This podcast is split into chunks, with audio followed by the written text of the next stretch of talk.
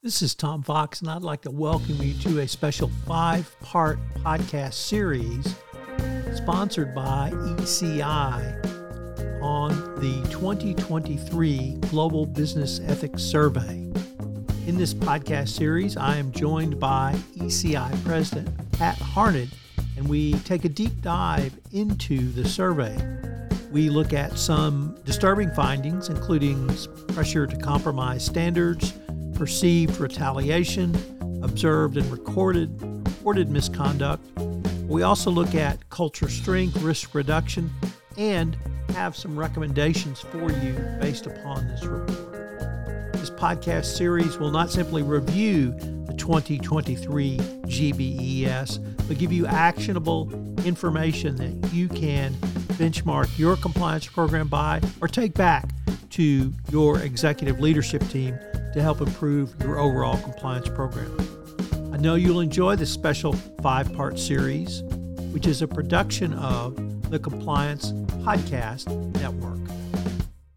Hello, everyone. This is Tom Fox back again with Pat Harned in part three of our special five part series on the 2023 ECI Global Business Ethics Survey. Pat, first of all, welcome back. Thanks for having me again. Pat, we continue with our review of key findings uh, today, we're going to look at key finding one, which was employees continue to face exceptionally levels of high levels of pressure to compromise, compromise workplace standards or the law. And key finding number four, retaliation against employees who report misconduct continues to occur at acceptable rates. I held off on talking about key finding one because I wanted to pair that specifically with key finding four, but what did you see or what did ECI see in key finding one? No, it's interesting because I think if you anybody who is really curious wants to go back and look at 16 other GBES reports, you'd see that we almost always report on pressure first. And it's because we have learned over time that pressure is, first of all, one of the best metrics you can use in a survey particularly if you're not able to ask employees about the extent to which they're observing wrongdoing, because pressure is a red flag and a proxy for measuring misconduct. And so over the years, we have asked people, do you, have you, do you feel pressure to compromise workplace standards or the law to do your job? It's not performance pressure. It's actually do something that is wrong. And sadly, it is, it remains essentially unchanged from the last time we looked at this metric. So in 2021, in that report, we said it was at an all time high and it has essentially remained unchanged. But it's really, I can't say it's stayed unchanged because we've actually seen growth in that. And that's one of the things that concern me. Could you speak to maybe what you observed late pre pandemic going into the pandemic and where we are now? It, we spent a lot of time looking at the impact of the pandemic on employees, particularly the last time because we were literally going into the field as the pandemic was at its height. So it was a, a really great snapshot of how employees, what the impact of the pandemic was on employees. And we found that pressure had risen significantly for a couple of reasons. So people were feeling they needed to compromise standards just to meet performance goals. Or another that was very much a, a factor of the pandemic was to always be available in the workplace. We were all working from home. Many of us still are. And that remains one of the top reasons people feel pressure. And another was to show their value, to show that they are contributing to the organization. And those elements, those drivers of the kind of pressure we're talking about have remained the same. There is something about even though we're changing the way we're working again, those factors, people feel they have to cut corners to be able to keep their jobs. Now let's move to key finding four, which is uh, always disturbing, depressing, or somewhere along that continuum, which is retaliation. What were the what was the ECI view of key finding four Pat? So we found this time that retaliation remains unchanged over the last time. It's at a record high. 46% of people who observed misconduct said that they experienced some kind of retribution for having come forward. One thing I will note is that, especially if you've been a regular follower of the GBES, the numbers were quite different in the last report. It's because we actually changed the way we asked the question about observed misconduct. And if you observed it, did you report it? If you reported it, did you experience retaliation follow on from that? So the, the actual percentages are different. However, the trend is the same. It's high, it has remained high, and it is not a good finding. One another metric though that was new this time that I also found really eye-opening was that 45% of people who came forward to report misconduct were never contacted by their company afterwards to see if they had experienced any kind of retaliation. And one in five people, regardless of whether they observed misconduct, observed some kind of retaliation, and only half of those people came forward to report it. So the problem is a big one. It's not just that a lot of people, almost half of people who report wrongdoing feel they experience retaliation. It's that they feel they're alone. They're not being supported by their company.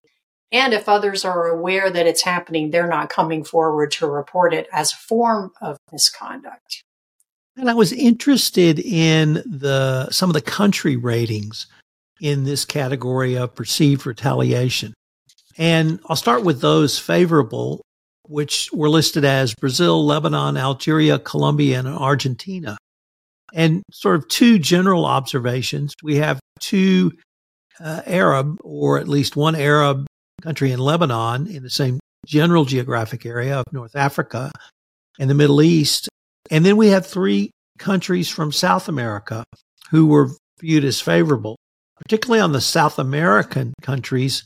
Uh, given the maturity of their compliance programs, I saw that as a positive mm-hmm. because these are relatively young compliance regimes in most of these countries, yet they had a low, lower instance of retaliation.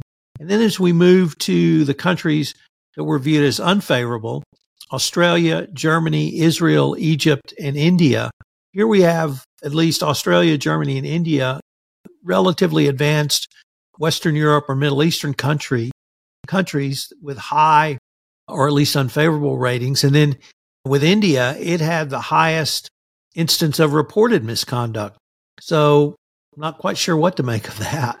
Certainly, one of the things that we are planning on doing after we do the big first rollout of the GBES report, we're actually going to do a series of webcasts by region so that, and we're inviting different folks from companies in those areas because we need their input, their perspective of why these, some of these trends may be showing up as they are. Some as I said initially, we have heard over time there are some countries where reporting has become a form of retaliation, but in others, it's a different perception of what's the purpose of reporting, um, but also what do you, how do you perceive what somebody, who somebody is who comes forward? Are they a hero? Are they a villain? And so a big part of that is just how companies and cultures perceive what the value is of coming forward to report something like that. The you mentioned several things in there that struck me. We talked about it in part 2 which is training employees that this could be an opportunity and to provide as much information as possible. Uh, I heard in there additionally we obviously need to train managers or perhaps even higher up the organization that retaliation has to have zero tolerance. Is that a message that we can begin to hopefully, if not educate, change the conversation on? Absolutely. We have said in the past that one thing about retaliation is that it happens very quickly, and also that it tends to take the form of having an employee who reported feeling ostracized or isolated, it can also be personnel actions and other things like that. But for the most part, the kind of retaliation we're talking about actually can be best addressed by supervisors and coworkers who are very close to the employee who has come forward. And there's so much that goes into helping supervisors, as I was saying before, to not only recognize when they're getting a report, but also to help support the employee to educate them about what retaliation might look like and what they should do with that. But also, I believe one of the best things we can do for employees, particularly if they come forward, is to help them understand that they're likely to be much more sensitive to what's going on around them. They've come forward. It's an incredibly courageous act. It's also a risk. And so I do think people who report tend to be very sensitive, paying more attention to how people are behaving. And so it's an important thing for them to understand that sometimes behavior they're observing, they might immediately perceive as retaliation, but it may or may not be that. And so it's important for them to remain in conversation with their supervisor, but also to come forward if they think something is happening that needs to be addressed. How do all of those things hold true if the person who comes forward is a bystander, as opposed to one who may have actually experienced the harassment, the discrimination, the whatever it might have been? One of the things we've seen is that somebody who is a victim of harassment, sometimes sexual assault or discrimination, they're actually less likely to come forward in the first place. But also they're they are not likely to come forward if they experience some kind of retaliation. So those numbers get very small. And I, there's a lot of reasons for that. It's a deeply personal and very impactful kind of misconduct that happens to someone. Oftentimes, coming forward to management to report something like that is very difficult and sometimes takes some time before somebody is able to come forward. So the patterns remain the same, but it doesn't happen as much. And unfortunately, we are near the end of our time for this episode, but I hope our listeners will join us again for part four. But before we leave, I wanted to ask you if our listeners wanted any more information on ECI or the 2023 Global Business Ethics Survey, what would be the best place for them to go? We would welcome them coming to visit our website, www.ethics.org, and you'll find there all the links you need to access the GBES report, the new interactive portal we have where you can look at the data and specific ment- metrics. Uh, yeah, come to ethics.org. We welcome your visiting us. Pat, thanks again. I look forward to uh, continuing this conversation. Thanks again for having me.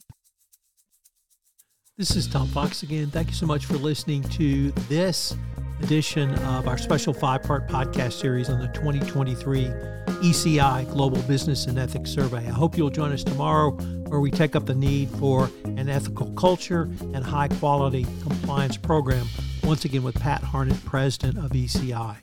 This special five part podcast series is a production of the Compliance Podcast Network.